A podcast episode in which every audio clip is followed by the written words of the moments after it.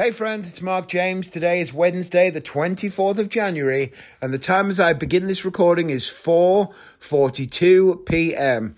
I've intended to start this recording about 10 times today and either been put off or struggled to get on with it or whatever for reasons I'll explain in a second. This is the strongest I've heard my voice since Sunday afternoon. I haven't had a bad throat. I haven't had a headache, haven't had a migraine or a lie down in bed injury. Nope, I've had food poisoning. Oh my God, have I had food poisoning? Jesus, it's been genuinely, unthinkably brutal. Like, so terrifically bad that I've honestly barely been able to move, talk, even breathe. It's just been horrendous. I vomited 60 times in total roughly 60, it might have been give or take a chuck or two. It's been really, really rough. And I've been trying to build up my energy and save it for this recording. And then Joshua was coming home before, and so I was going to record while he was coming home. And then he was texting me about, you know, should I get the bus or should I walk? And then he told me he was going to get the bus. And then I told him to get a meal deal from the shop on the way home. Um, and then all these other things. And then suddenly got the meal deal, but he was still at school because he went to the shop at school instead of going to the one at home. So he still wasn't on the bus. And then the next bus was full. And then he waited till the third bus and he didn't get home until half four, even though he finished school at 10 past three because he's a moron. He should have just got the bus to home and then gone to the shop that was next to home. But instead, he went to the shop that was next to school, which is such a ridiculous. He's just, you know, he's 12. He's 12. He can't plan effectively. This is what I've learned. I went to the shop earlier to get something to drink, some Pepsi Max. I already feel out of breath and just like, you know, a bit dazed from this tiny bit of recording. We're currently two minutes in, but God, did I have food poisoning. Essentially, we went, we had a weekend in London, kind of a bit of a surprise weekend, but I think I told you that I knew it was coming. But when I say surprise, I mean it wasn't long planned. Sarah was down in London working. She was actually in East Croydon. Um, working doing a like a there's an install of a new store for the bigger company that she works for and they needed some um what's the word that I'm looking for? Like assistance, support. They needed some support. And so she went down there to work in that store and kind of give some support and guidance and help and help some, you know, train a few people and teach them some things and whatnot.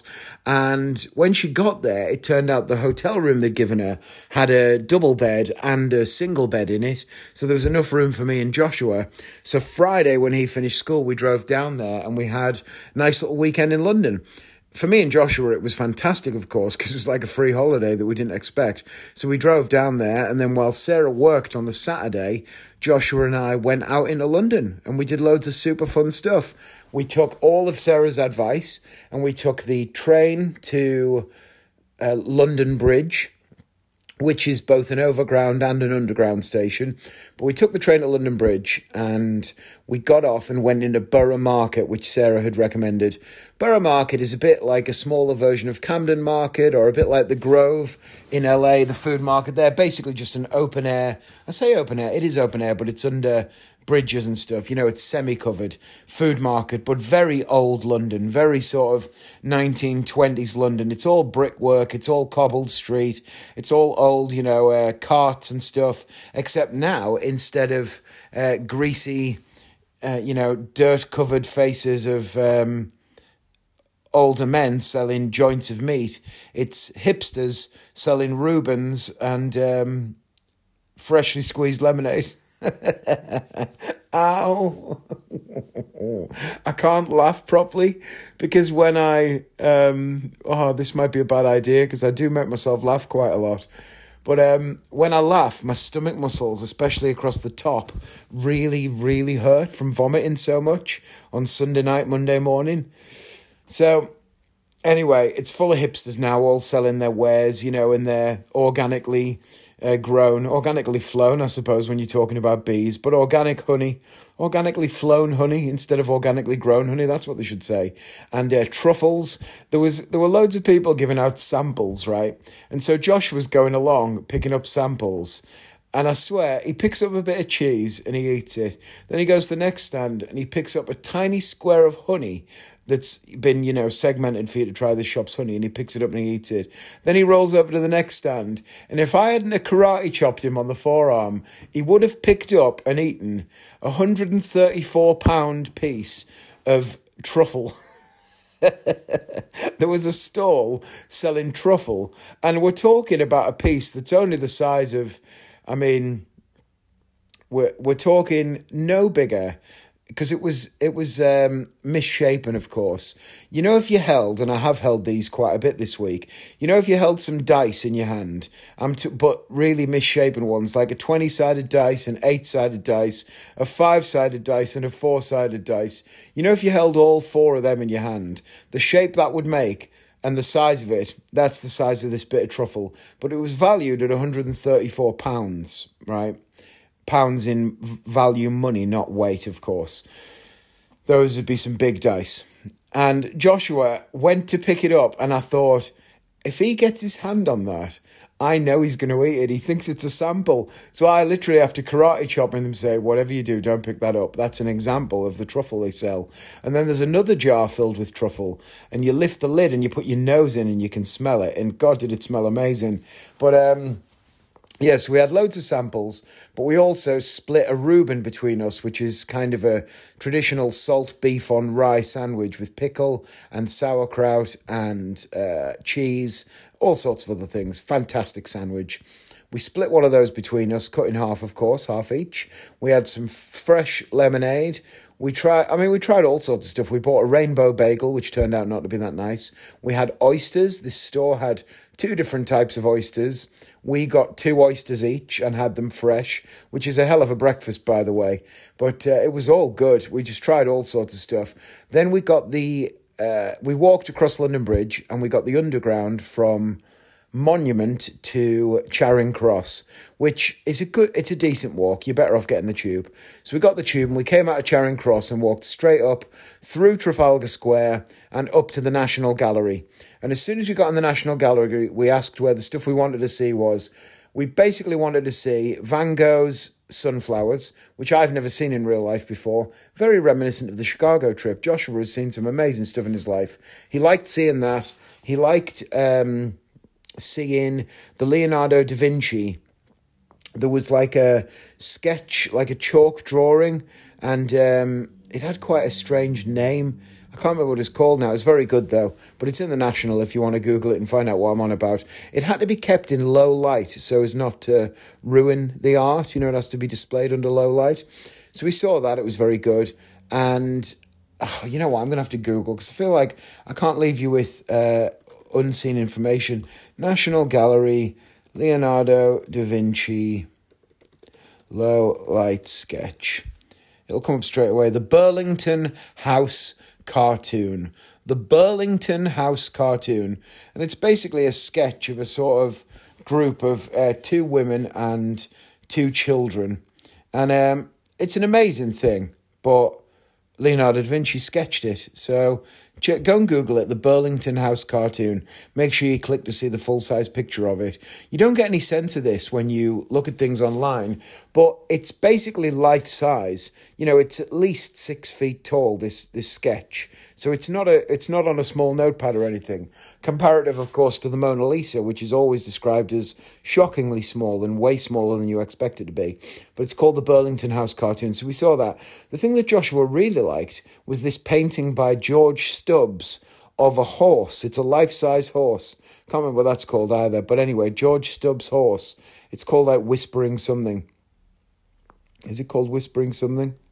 Oh, fuck me. I'm Googling that as well now. I hate myself. George Stubbs horse. You don't care what it's called, do you? Whistlejacket, not whispering something. So there was a painting of this horse, but it's a full size painting. And Joshua absolutely loved that. And it made me feel literally less than, I felt nothing, less than nothing, nothing at all. I got no joy or sense of inspiring feelings or anything at all from looking at this painting. But Joshua loved it, and then I felt something because I really enjoyed that I didn't like it and Joshua did like it. And there's nothing greater, I think, as a parent than when your children tell you something that you didn't already know, which obviously takes years to happen. It really does. It takes years to happen. As Louis C.K. jokes about in one of his specials when he says, My daughter's five, and if I'd missed every single thing she'd ever said, it would have made no real difference to anything. You know, nothing in the world would have changed. Of course, you want to hear what your children have got to say, but it wouldn't actually change anything. Children, they do, they only know what you know, basically, and they only like what you've given them to like or taught them to like. And so, I suppose children are a bit of an expression of free will in some senses, and whether will is truly free, because you can choose between your options, but you can't choose your options. So you think that your will is free, because in the morning you choose to get the bus or the train, but you can't also choose to add a Bugatti into that scenario or a hovercraft or you know you get you get to choose between the options that are available to you. So will is free in a limited sense. And children are the same. Children get to choose. They think they have free will because you say, "Do you want pizza or do you want chips for dinner?" If you're a shocking parent, of course. What you really say is, "Do you want risotto or salad for dinner?" Ow! But, um, you know, you, you give them those two choices and they believe they have free will because they choose, but they didn't get to choose their options. You don't get to choose your choices. I mean, we actually use that, don't we, as a parenting technique? Do you want to go to bed now or do you want to stay up for five extra minutes and go to bed then? I'll stay up for five extra minutes. Okay, fine. And you give them that choice five minutes before bedtime so that they go to bed on time without any fuss. So they feel like they made a choice, but actually they didn't get to choose their choices. And their choices were specifically manipulated in order to control them. And that's what society does to us as adults, but we don't recognize it as readily as we do it when we do it to our own children. But anyway, so it's very exciting when your child teaches you something that you didn't know already. I find that a very fulfilling thing. It happened in the National Gallery. We saw a picture through a doorway, and Joshua said, Let's go and look at this. And there was a giant, I mean, 40 feet across, painting, and I didn't know what it was. I could see that it was a man holding a severed head which, you know, I guessed if I'd really thought about it, I could have guessed who it was. But Joshua spotted it through a doorway a mile away, and instantly it, it hit a chord with him. And he said, We need to go and look at this. And we went in and we looked at it, and he said, That is Perseus holding the severed head of Medusa, and he went to claim his prize for killing Medusa. And the guy he was doing it for, whose name I've forgotten, I'm not Googling that. Fuck yeah, if you don't know, you'll never know. And if you want to know, Google it or ask Joshua. Uh, the guy who he did it for was uh, decided to betray him and have all of his soldiers kill him. So Perseus pulled the severed head of Medusa out of a bag which nobody knew he had with him, and it turned all of the guy's soldiers to stone. And apparently, before he did it, he said, "Anyone who's not with me, close your eyes now." And then he pulled the severed head out, and boom, he won. And Joshua knew that story because he loves Greek myths and he's read a ton of books about it, and I haven't, and I don't. So I learned something from him that I didn't know already. It was very fulfilling. I enjoyed it a lot. And that's one of the best things. So learning something that you didn't know already from your child, but also your child cultivating different interests to you, but inside of things that you deem as having worth to you. Because when he tells me that he loves certain games and all that sort of stuff, I don't necessarily attach any value to that because I don't especially like or care about games. Obviously, I play Call of Duty sometimes, but apart from that, I'm not a big game person or anything. But when he, t- I do love art though. So when he tells me that he loves a bit of art that makes me feel nothing, I wonder what has happened inside of his brain or what influence he has from other places in his life that's made him enjoy that artwork. And it shows me that my child is a multifaceted individual with hopes and dreams and likes and dislikes and loves and passions and things that I not only don't instantly connect with, but don't even understand. And that, I think, is fulfilling too. Because you can go a lot of different ways. You can try and understand them, you can support them without understanding, or you can just marvel at them. And I think it's a good thing. So I enjoyed that trip to the National Gallery. We saw a few great things and then we got out of there. Because I learned in the Chicago uh, Institute of Art that I love art, but I have a limited patience for being surrounded by and wading through the kind of art that I don't like. I, I checked to see if they had any modern art in the National before we left, and they didn't. So as soon as we'd seen the famous stuff, I thought it's time to bail because I want to be able to say that I've seen well known artworks. I want to be able to discover new artworks within genres that I enjoy, but I don't necessarily want to look at loads of French Impressionism or, you know, Bavarian stick drawings or whatever that are from the 1400s or 200 AD. There's just like, I don't know why I chose Bavarian stick drawings there. They're just three words that came to my mind. But they might not, they might not even be a thing. Right, I'm Googling that. Bavarian stick draw. If the, if these are amazing, by the way, Bavarian stick drawings. Okay. Um, nothing has come up inherently, but Bavarian folk art has come up, and there are no Bavarian stick drawings. Well, at least I haven't written off an entire genre of art by just being, you know, a bit of a dick about it. It doesn't exist. So there you go. Um, but you don't want to wade through stuff that you don't necessarily enjoy. So if there'd have been modern art, I'd have been all over that. I love modern art. I really do enjoy it. I find it endlessly interesting because it's so weird and some of it is so shit that it makes you annoyed and some of it is so brilliant that it makes you laugh. And I just think I really love modern art. But and I like classics and I like famous stuff. But, you know, that's that's where I'm at. So anyway, we uh, we had our day out in London. We also went for some other food afterwards, and we went back to the train to go and meet Sarah. And our plan was to go out to Camden together. But once we got back to the hotel, Sarah had been at work all day. Josh and I had been traipsing around London all day. To be honest, we were all a little bit. Um, we're all a little bit tired. So we ended up going out and having a walk and exploring East Croydon. And then we went to Wendy's and we got, Joshua had never had Wendy's before and I like it. Sarah, it turns out, doesn't like it. But we got Wendy's takeout and we took it back to the hotel and we just watched TV in the hotel.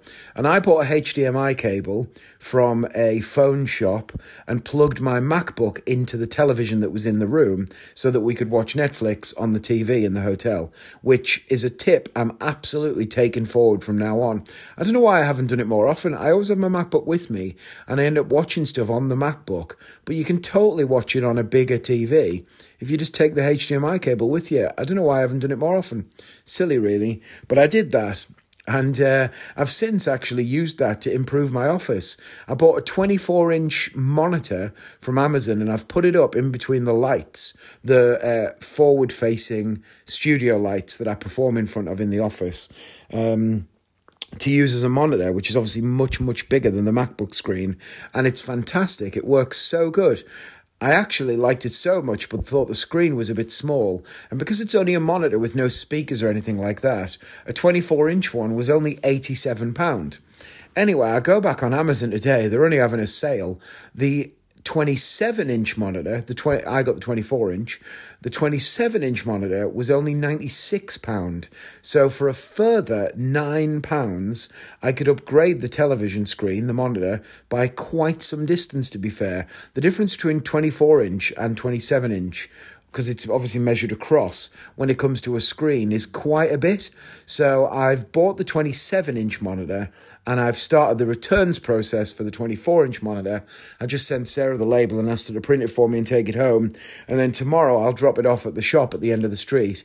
And uh, the new one will arrive obviously tomorrow, and the old one will be shipped back, and I'll get the refund in a couple of days. So. All's good. But I set up the whole thing. I haven't put it on the wall though. It's quite good. I bought an arm that clamps to the back of the desk, you know, like a sort of vice arm with a long bar, and then that bar has another bar that comes off it. So the screen is movable and adjustable. It means I can tilt it down so I can see it perfectly when I'm sitting at the desk, and I can also uh, move it around. And so I had a shelf behind it on the wall and I didn't have to take it down. It's now just positioned in front of the shelf, and I can swing the TV quickly out of the way to gain access to the shelf when I want to uh, get stuff off it. So I'm keeping other camera equipment and stuff on there. Anyway, it's fantastic. I'm really pleased with the setup. It's worked out really nicely, and uh, I like it a lot. And I'm pleased that I've upgraded. I had a bit of a hum and har about it today. Was it worth it? But the more I look at it, I just think the screen really, if it was bigger would be even better and it would be way bigger than the MacBook screen. And so it was worth the extra nine quid, seeing as it was cheap in the first place. So I did that. But anyway, we did that in the hotel and we watched, actually, we watched Friends because I've been in the office quite a bit recently working on some new projects. Um, which I'll start to tell you all about soon. In fact, I'll tell you about one right now. But um, because I've been in there quite a bit, I needed something to just have on in the background. Friends felt like a fairly good option. So I've just had Friends on from episode one, and now I'm up to series three. But we watched five or six episodes in the hotel too before we all ended up falling asleep. But definitely plugging the MacBook into the TV is a win. Then the next day, Sarah had switched her days off, so we could all go to Brighton together and we we weren't going to go at one point. Then we changed our minds and went and we'd looked up some places to eat and i saw this place to eat. And i'm not going to mention them by name for fear of potentially libeling them because i am maybe going to bring a case about this and i've contacted them already to speak to them and deal with it. But um, i uh, sarah's just messaged me. Um, sorry. So anyway, but I um she messaged me saying she got the boy sushi for lunch, but he's already got himself a meal deal. Funny. Anyway, so I have contacted them about potentially dealing with it and you know sorting out some things because obviously they gave me quite bad food poisoning. So I'm not going to name them, but we ate from this place and it was the food was great by the way it was very tasty and it was very nice and it looked like it was going to be brilliant but there was clearly something wrong with it because we didn't eat anywhere else that day until late at night when i was watching call of duty i ate two Vietnamese sandwiches, two banh mi Vietnamese sandwiches. And just before I started to eat them, Joshua said he felt really sick. And then he went to the toilet and he vomited. And I thought, oh, poor kid, he's got something, but he's really spewing. He spewed like 10, 12 times uh, across a couple of hours. I ate my sandwiches, felt like I was okay. Then I finished playing Call of Duty and at like 1 a.m. Uh, went to bed. And then I was in bed for about 10 minutes and I woke up thinking, oh, I've got a bad stomach cramp. And then I needed to be sick and I went to the toilet and I vomited about six or seven times. Sorry if you're a bit uh, screamish, squeamish, um, screamish because then I went back to bed, woke up again 10 minutes later after almost getting back to sleep, spewed again. And then between then and sort of 4.30 a.m., I spewed about 40 times. I did, my back was hurting so much in my stomach from being sick that I had to get in the bath. And of course, mine was made much worse by the fact that I'd eaten other stuff since I'd eaten the bad thing. So whereas Joshua had just spewed out the bad thing, I was spewing out everything else as well. So I got in the bath and then I just kept getting out of the bath to be sick and then getting back in the bath because my stomach and back were killing. And that lasted till about 7 a.m. Then I got out of the bath and got a shower. And then I went upstairs and got in bed with a hot water bottle. And then I managed to sleep until about 10 o'clock. And that kind of set me off for a couple of days, really. And I've just been bad ever since. This is the best I've felt in a couple of days, but it's still, it's still not good. I feel really quite rough. It's bad times here. Very bad times. So, uh, doing the thing. Uh, hold on, I'm just going to message Sarah.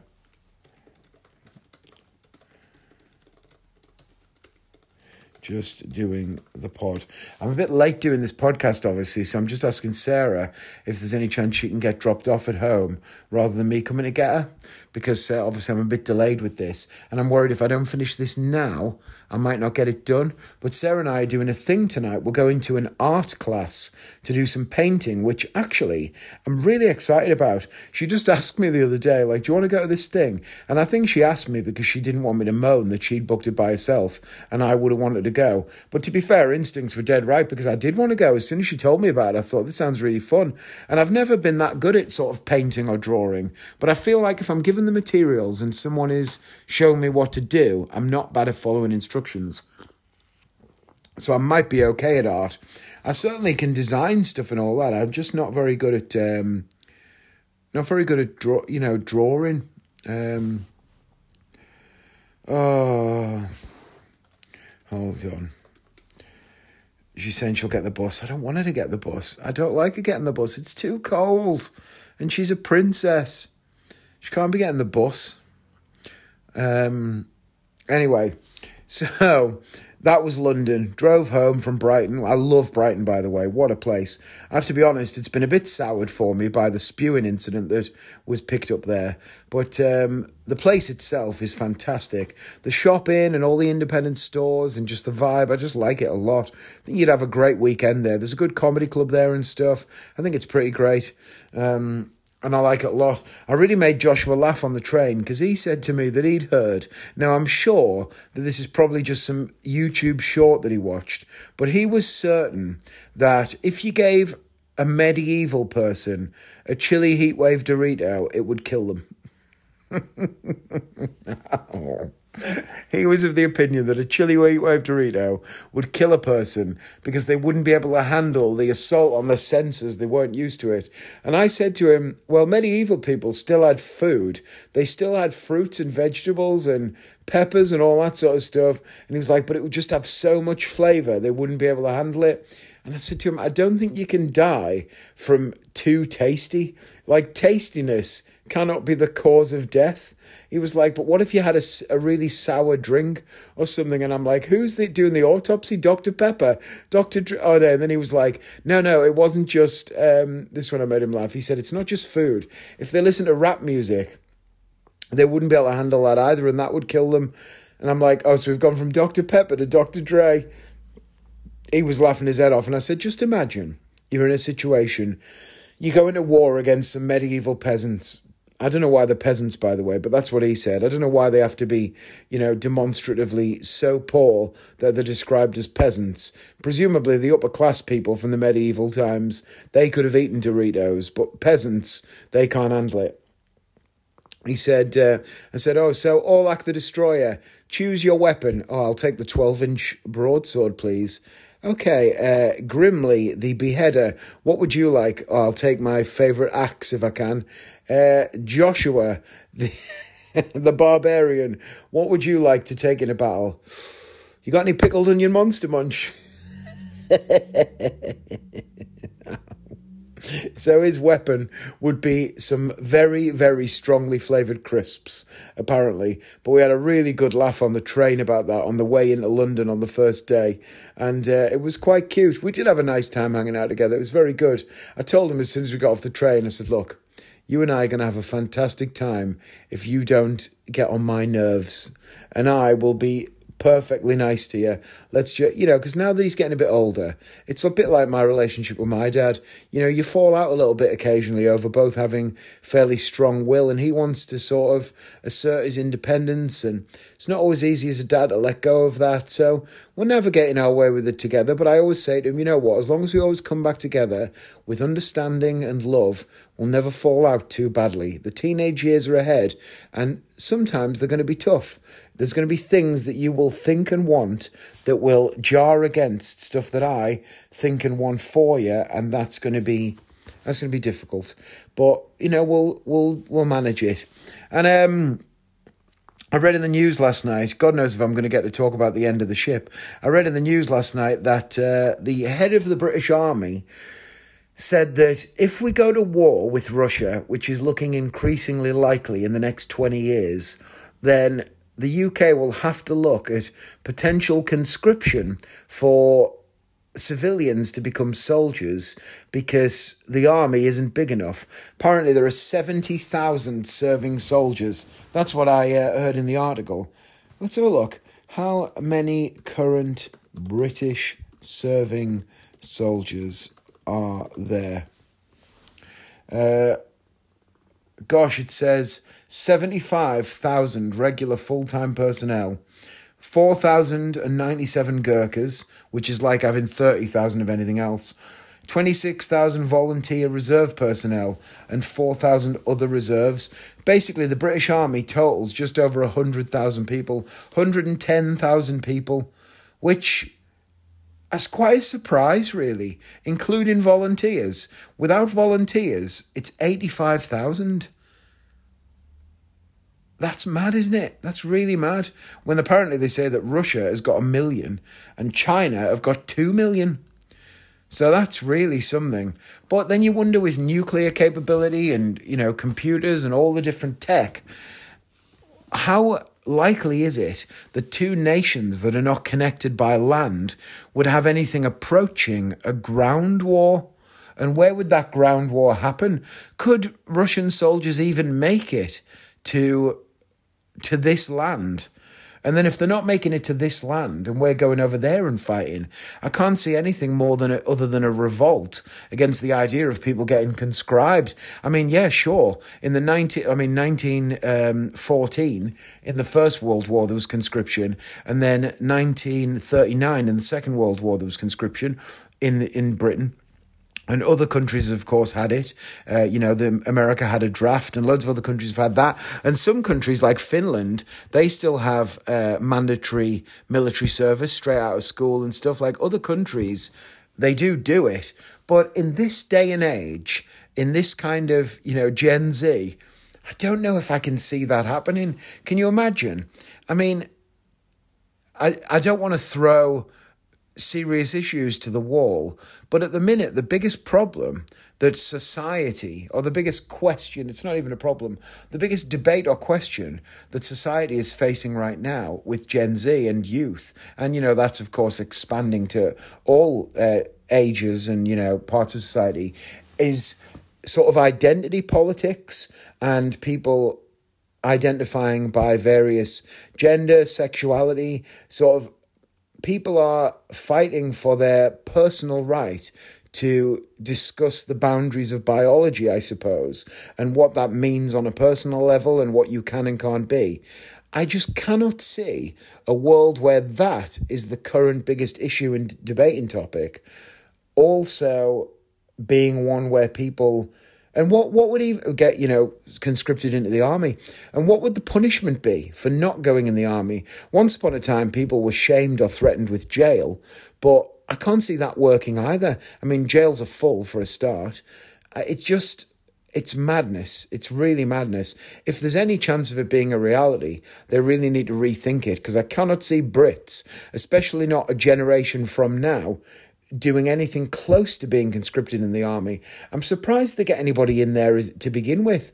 If Joshua wanted to go in the army, I mean, firstly, if Joshua was going to get conscripted into the army, I'd probably break his legs for him before I'd let them take him. I assume I'm too old for it at 38. And, you know, in 10 years from now, when they're talking, I'll be 48. So I think my time of potential army conscription is past. But I'd break my own legs before I'd go in the army. I wouldn't fight for this country if it was the last thing I had to do on earth. You, I wouldn't even trust this government to run a bath, let alone run a war, or I don't trust them to run the country. We are in a shocking state politically, and honestly, I don't know what would be worth fighting for, because what is the war with Russia even about? What was the war with Iraq even about? What was the war in Vietnam, as we talked about last week, even about? You know, years and years after the fact, and even now in the midst of an awful war between Gaza and Palestine and Syria and Russia and Ukraine and all of these places that are currently at war, the thing that they're actually at war about is still being debated. And it's unsurprising that it's being debated when people are still debating why we actually went to war with Iraq or why American soldiers went to Vietnam the reasons for the wars, I don't know if you could get people to willingly go and fight if they didn't even know what they were fighting for. Would I fight to protect my family? Would I fight to protect innocent people who lived in this country from an existential threat? Yes. Yes, I would do that. That would be the one instance where you would get me to sign up and say, okay, fine. If it means saving the lives of other people who are innocent, then I suppose that's when you step up. But if it means going in a plane with a gun strapped to you that you're supposed to shoot other people with in another country, I, I don't know that I could get behind that because as soon as you've got on a plane and gone to another place to do your fighting, you're already lost your self defense clause, I think. You know, we even understand this when we have a fight in a bar. If you, if someone walks up to you and gives you a bit of shit and you punch them, if you didn't really believe they were going to punch you, you can't claim self defense.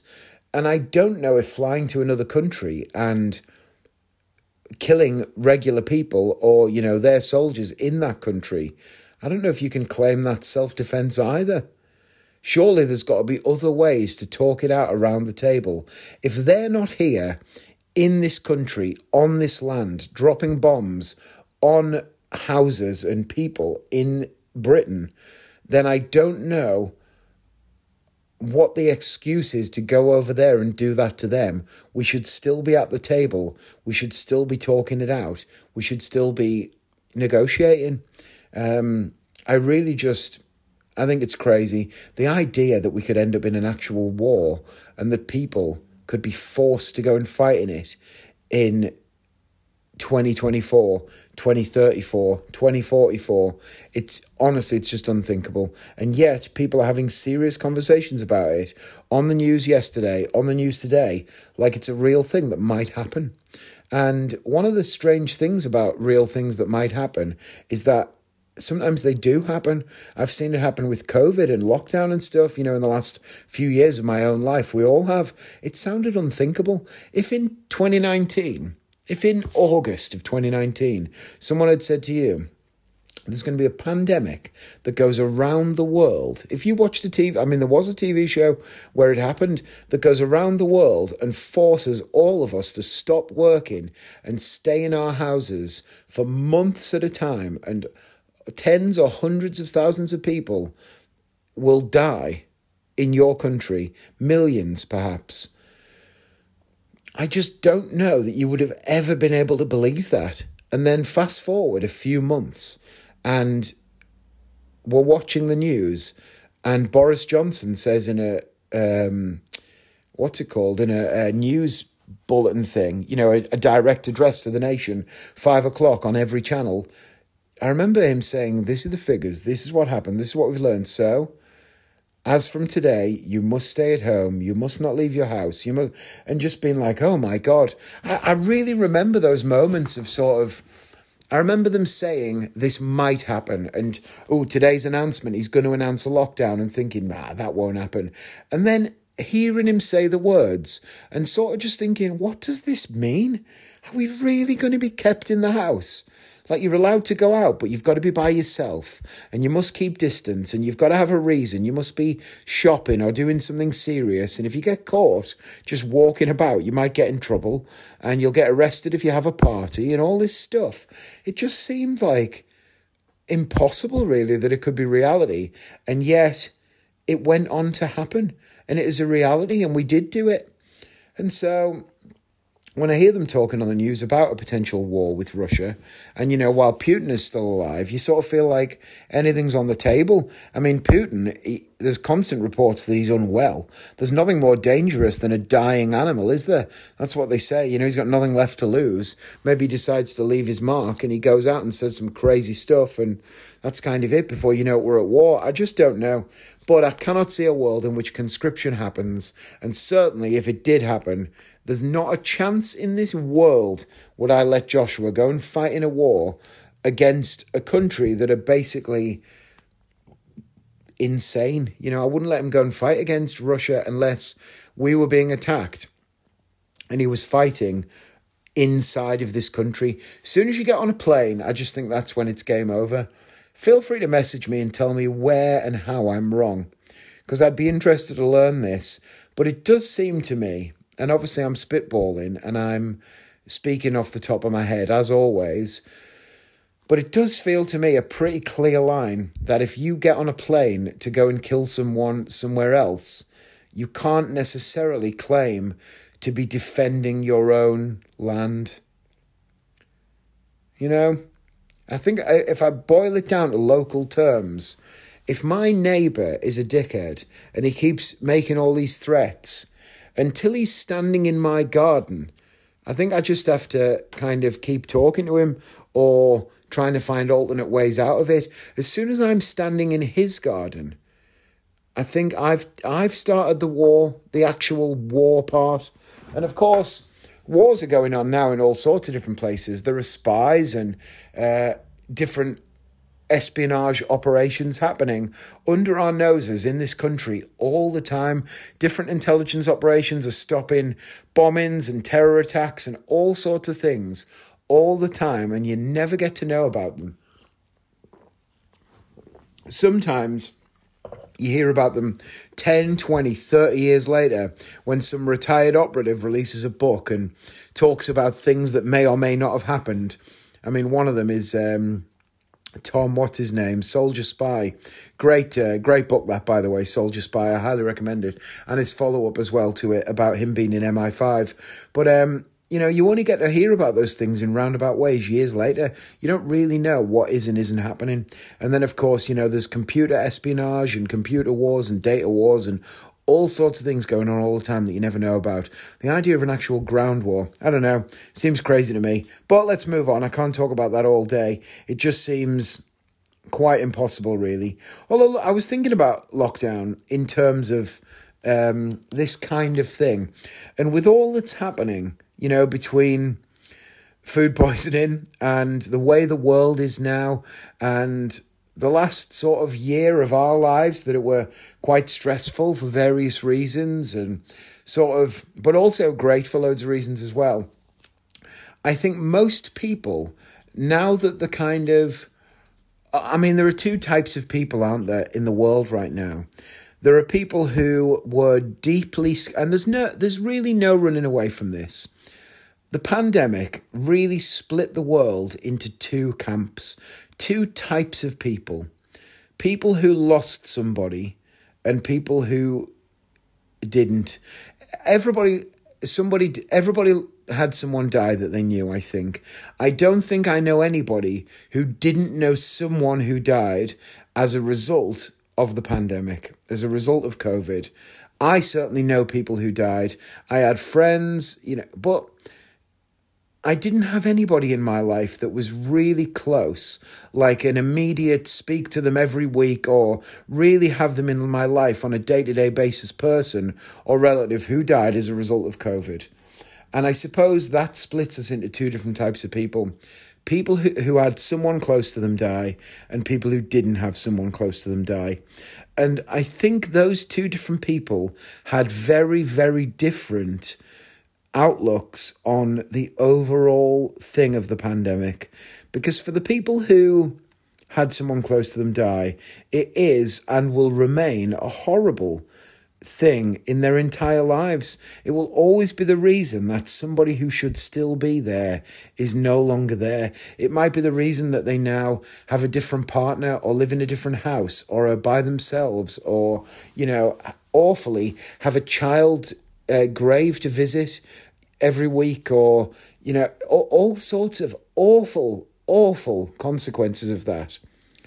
But for people for who that didn't happen, COVID was horrible, but the lockdown itself was, in a lot of cases, quite a nice period of time.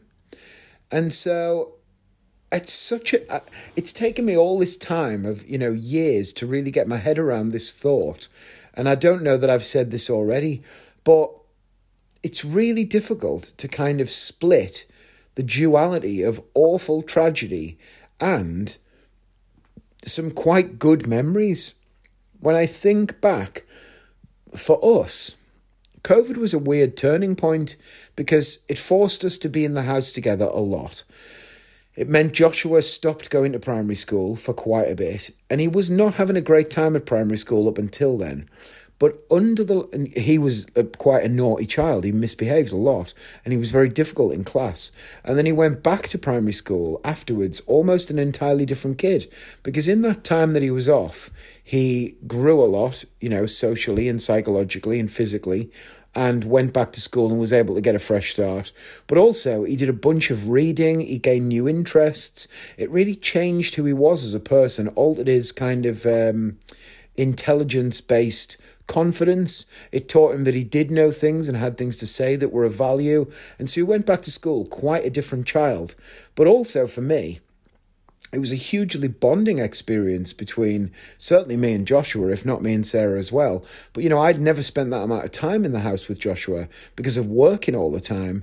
And now suddenly we're all at home in the house at the same time and we picked up loads of new hobbies. Sarah did loads of new stuff and picked up loads of hobbies. She started knitting. She started selling rocky road online. She started just doing loads of new things that she really enjoyed.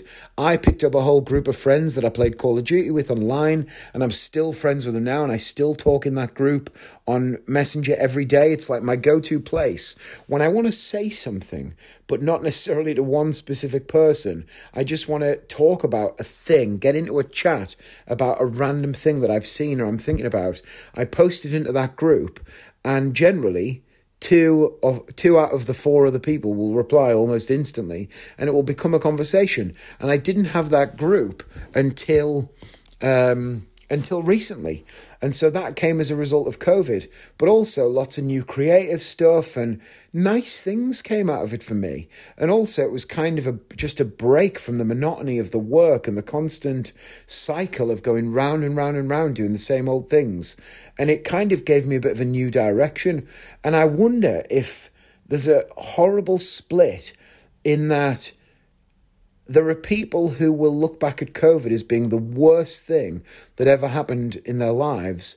And I, now that I'm able to gain some distance from the fear that it created, because we, we don't re- usually remember pain very well or being scared very well. They're not feelings that lock into our we we're, we fear being scared or fear pain forever, but we don't necessarily remember it as well as we remember good things. I think, and so now that the kind of financial fear and all of the other things that surrounded COVID and the lockdown have gone, I look back on being locked in the house with my family as a largely positive experience for me personally. And I, and I bet, in fact, I don't even need to bet, I know because I've had this conversation with a few people recently. There are a lot of people who look back on lockdown as being one of the best things that happened to them in their lives. And then there are a load of people who look back on lockdown as being the side effect of the worst thing that ever happened to them. It's such a wild thing to have lived through. And I, I was thinking to myself, the pandemic and the lockdown was kind of my generation's or this generation's World War One or World War Two, and now we might all be facing that both of them. I just I just can't get my head around. I'm still coming to terms with it. How do you all feel about it? Drop me a message about it. How do you feel that lockdown affected your life ultimately? Because it's hard to look back on the things that came out of it to me and not say that a lot of it was good. Obviously, loads of it was horrible, and I lost friends, and so much of it was grim and scary. And I was I cried when I heard that it was going to happen, and I cried when all of my gigs were getting cancelled, and I was afraid about what what would happen to my family and how I would support us and what it would go on to mean in the longer term. You know, a bunch of different things because of that feeling. But once we started getting the uh, payments to help us pay bills and keep up with stuff, and Sarah was still kind of working from home, dealing with emails and stuff, and occasionally going into the store with just one other employee or various different, you know, uh, concessions were made to allow her to still be able to occasionally do stuff. But that aside, I think she was basically on a full wage. Once we kind of worked out those things and the financial fear of it went away, and we all had COVID two or three times, we had it on Christmas Day as well. Um, a lot of it was really enjoyable. Waking up without the pressure of the day and just getting on with your hobbies and stuff. It was like some of it was really good. And I wonder how many other people feel like that. Of course, you can't let a conversation like this go by without saying that it brings into such stark contrast the horror of how many people, um, you know, lost their lives and how many people have been so deeply affected by the horrible parts of it. But I wonder will I look back on it as being one of the happiest times of my life. Happiest in a singular sense of that the pressure to achieve something was removed. So then I suppose going forward, you have to think to yourself, what lessons can I now learn from this? If I'm trying to deal with and work on my own happiness going forward, how do I work on being happier in future? And what lessons can I learn from a time that I was happy? And maybe removing the pressure to achieve or just focusing on singular good things like eating well, going to bed on time, exercising, maybe trying to just simplify down my wants and then simplifying the things I have to do to achieve those wants will ultimately lead to greater happiness. Maybe there's something in this, you know. Anyway, it's just after half five, so I need to go and pick Sarah up. Uh, I'm going to come back and do the rest of this chat. And actually, I'm just going to talk to you about the session, which is the convention I went to. And I'm going to save the rest of the ship until next week if I've got nothing to talk about. Because I've done over 45 minutes here. I've done 50 minutes and I've not even got onto the ship. So, you know, that's how it goes, isn't it? At least I've got something else to record next week. I think I'll be on seven weeks in a row without missing one. Anyway, I'll be back in a sec. Well, for you, it'll be no seconds. Anyway, I'm going. Hey friends, I'm back. I just went to pick up Sarah James, the beautiful Sarah James from out in the cold, and uh, she is definitely not in the room with me now.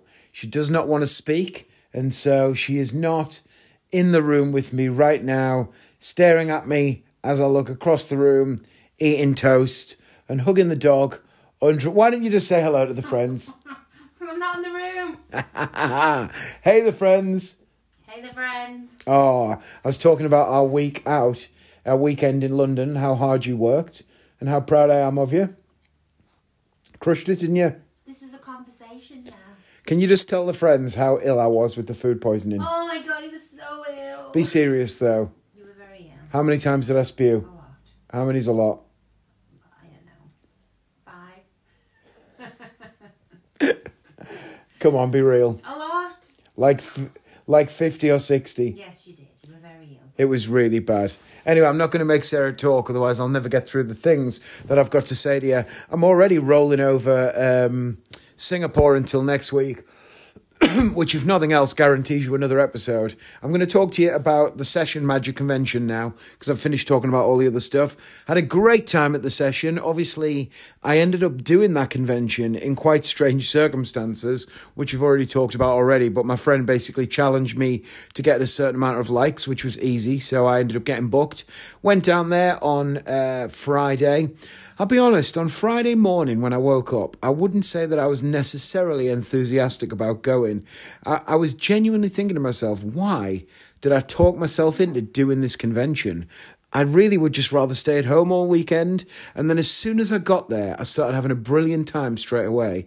And I was so glad that I was there because the second I arrived, I saw my friend Ruben Vilagrand from Spain and I saw Morten Christiansen from. Um, Denmark, both of whom have won prizes at FISM, which is the World Championships of Magic. Ruben won in the uh, Creative Inventor Award, and Morten won it in the Comedy Magic Award. And if there's anyone I want to spend time with more than creative comedy magicians who've won World Prize Awards for it, I mean, fantastic. So the three of us kind of became a solid trio for the whole weekend instantly. And Ruben and Morten knew each other a little bit, but not that well. And I helped them to get to know each other better, which obviously was great for me. And um, it was just a brilliant, brilliant time. My intention on Friday night was to get there late because I had loads of jobs to do. And my friend Ryan Plunkett, who's from Chicago, I wanted to get him a t shirt from the local record store. And so I literally only left the house at quarter past five because I was going to miss the record store if I didn't go then. And honestly, if not for that, I probably would have left even later. I was really putting it off. So I'd spent all day tidying the house, doing jobs, getting bits of things done. And eventually I finally left the house and got down there and thought, I'm going to go, I'm going to check in, say hi to everyone, basically go to my room, chill out, sort my talk out, and be ready for the next day. well, I think I might have been one of the very last people to go to bed. I was still awake at 4 a.m. Went to, went to bed at 3.30 when, when my little group of people went to bed. And I was still awake at 4. And I remember getting into bed thinking, what the hell have I done this for? This was not my plan at all. And I was still awake at 4.30. And then I woke up the next morning at 9 just feeling like I hadn't had enough sleep. Maybe a bit earlier, actually, because I remember texting Sarah in the morning. But... Um, it wasn't what I'd planned at all, but I knew I was in a convention now and I was having a great time. Went and watched some of the lectures and stuff. I was doing my talk that day and hosting some of the lectures. Uh, the other lectures I hosted were all great, nice people. My talk went over really, really well. I was super pleased with the feedback and uh, had a fantastic time. Took a great photograph of the convention, which I posted on social media. I think Vanishing Inc are going to use it in some of their social media in future.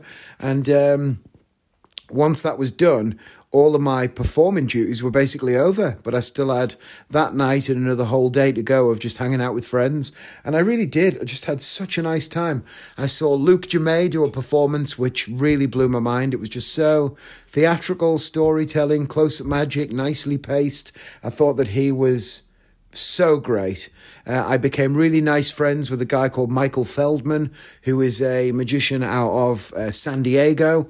He's best friends with Ryan Plunkett, so that's how I ended up hanging out with him. I met him at Magi Fest over a year ago, and I wouldn't say that we didn't connect, but we didn't really get chance to. I spoke to him for about 20 minutes and I thought he was a nice guy. And then I never really spoke to him again. And this weekend, I spent a bunch of time with him and talked to him a lot. And we made really good friends and I was really glad. So that was definitely a nice thing.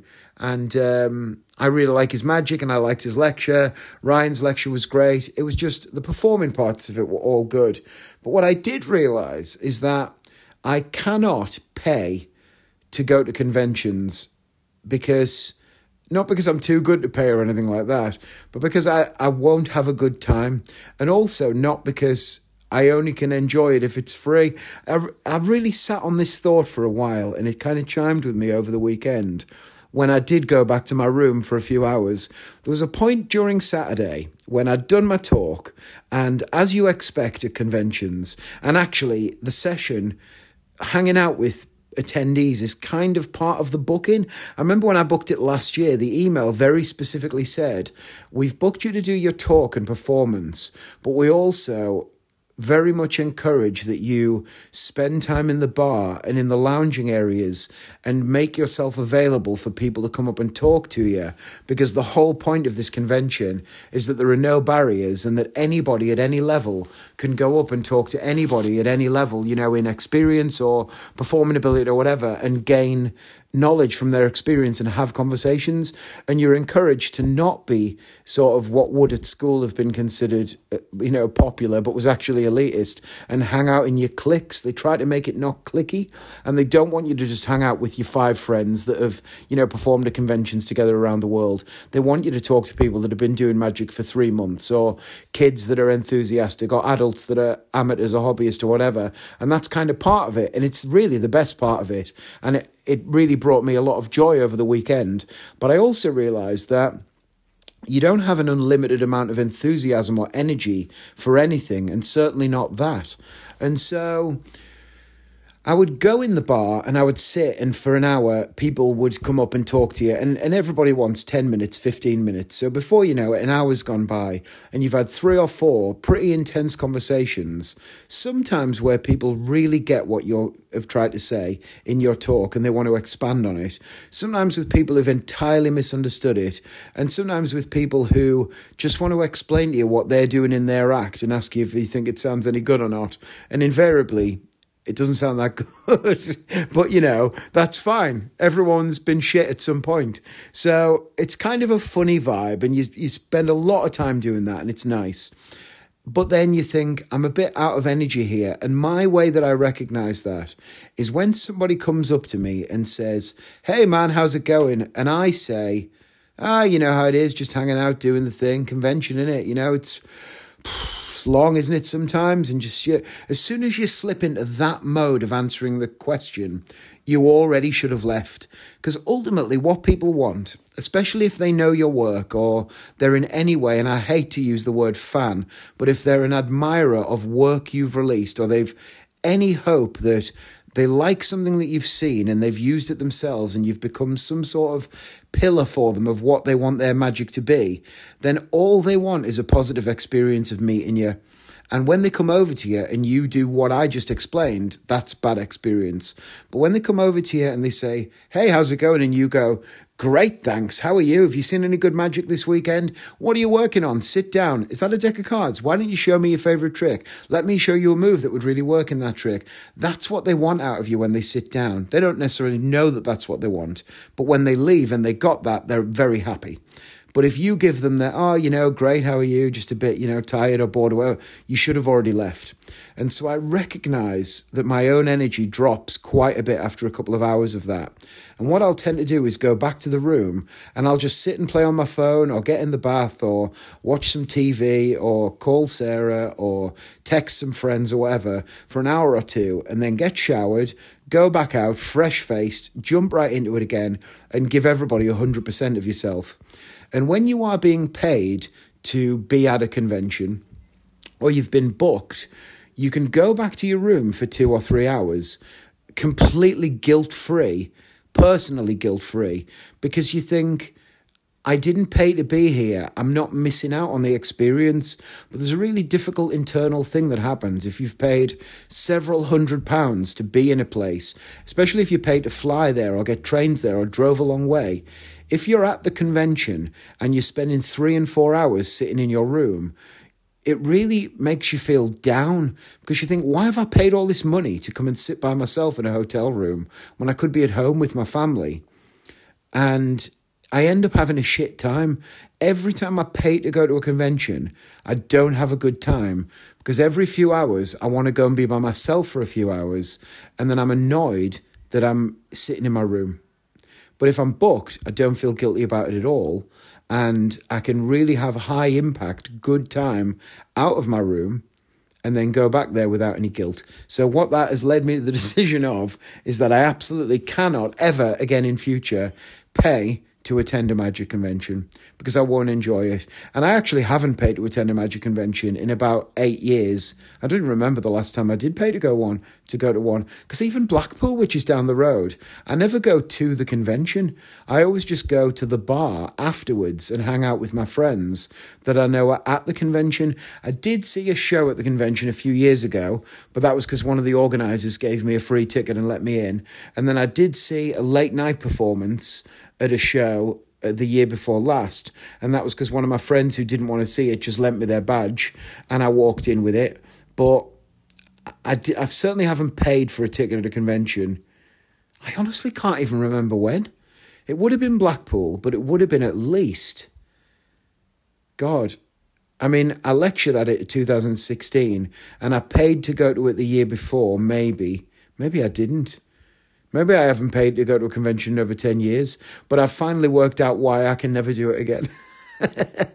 Maybe if it was like FISM and it was in Europe and Sarah was coming, because then it would mean that like we were going to Italy and I was going to a convention and she could just be by herself in, you know, Lake Garda. There was one that was in, it wasn't Lake Garda, but it was somewhere like that.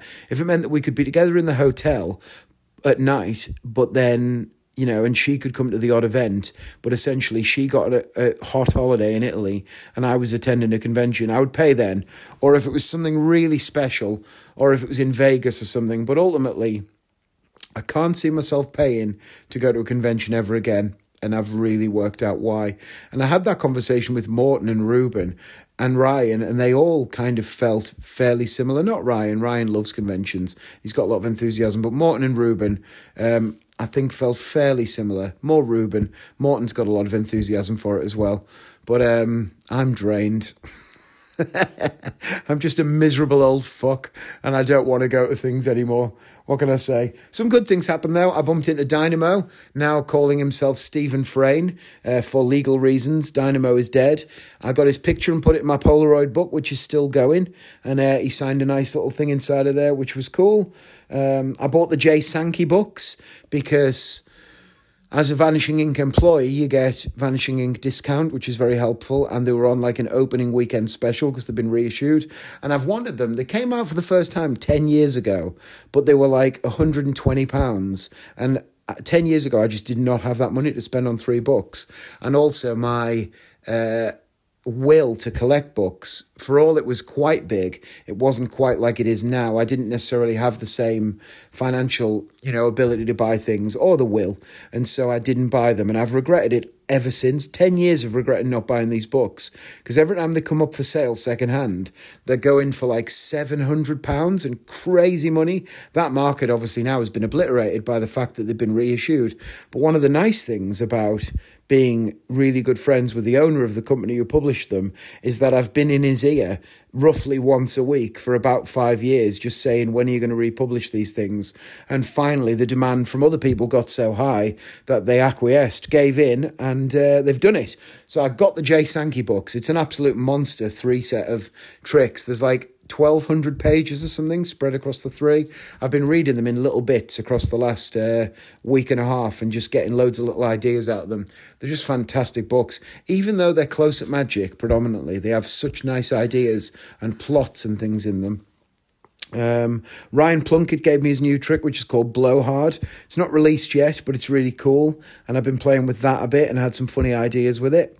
Ryan and I came up with a great trick for him for his act that uses Polaroid photos, which he started taking a lot of recently, inspired by me using the Polaroid, but now he's turned it into a trick, and I've helped him with a method, which is pretty cool. So, all in all, uh, a lot of nice things came out of the session. A couple of people asked me about booking other conventions, which I'm hoping will happen. And um, I'm still waiting to confirm a potentially amazing contract. I thought for a bit it was going to happen today, and I was going to be able to tell you about it today. And a tiny bit of it pushed forward today, but it still hasn't happened. So I'm not going to talk about it until it happens. But what I will tell you about is a project that I'm working on myself, which is why I've been redoing the office quite a bit. Um, and I'm going to finish telling you this and then I'm going to have to go. But the thing is essentially an eight week stage magic course via Zoom for participants who want to subscribe. And if you want to see it, you've got to subscribe to the whole thing, all eight weeks, and you pay up front for the whole thing. Uh, I need some tips on pricing. So if you've got any ideas, I'm not going to tell you what other people have suggested. Other people have generally said more than I initially thought. So that's good. But um, drop me a message and tell me what you think you would expect to pay for this thing. And by the way, this will be really, really, really helpful to me, especially if you're a magician who listens to this or you know anything about the magic world. A, a proper price that you think would be reasonable to charge for this thing, send me a message, please, because it will dramatically influence my decision making around it. So, from my office studio, which is now extra set up with multiple camera angles and microphones. Obviously, I wear a head mic all the time. I've got music that I can inject. I've got high quality video performances and stuff that are going to be part of it. Uh, loads and loads of different things. I am essentially going to do an eight week course. It's going to be every Sunday night in the UK at 8 p.m., which means that if you're in LA, it will be 12 in the afternoon on a Sunday. If you are in New York, it'll be, uh, what will it be in New York? It'll be f- 3 p.m., 4 p.m. What's New York? Is New York five hours behind? Is that right? So be will it be 3 p.m.? I can't remember. Anyway, basically, if you're anywhere between LA and here, it will be either midday or 8 p.m. at night on a Sunday. And if you're anywhere forward of us in the timeline, it will be somewhere, you know, between 8 p.m. and midnight, uh, presumably. And if you're in Australia, it'll be in the morning on Monday. So you're kind of fucked. I'm sorry about that, but it's got to be at some point. Um, but every single week, the footage from that week will be available immediately online in perpetuity, so you'll always be able to go back and watch it. Every week for eight weeks is going to be an hour and a half long, roughly, sometimes slightly longer, maybe sometimes slightly shorter, I don't know. Knowing me, it'll almost entirely always be longer. But Week one will be like an introduction to the course, uh, laying out what we're going to learn, talking about the fundamental basics of stage magic, and then talking about openers, and then talking about openers that I've used. So, learning my Vanishing Elephant bit, learning my Chop Cup in full, the most in depth I've ever taught it before. Every single stone overturned, every single thought, feeling, vibe, every angle covered. The most in depth teaching of that trick you could possibly imagine, plus other opening effects, why you should do them, how to open your show. Um, even what to say to the audience rather than ladies and gentlemen. Hello, ladies and gentlemen. Even something else to say then, various different things covered. But week one, all about openers.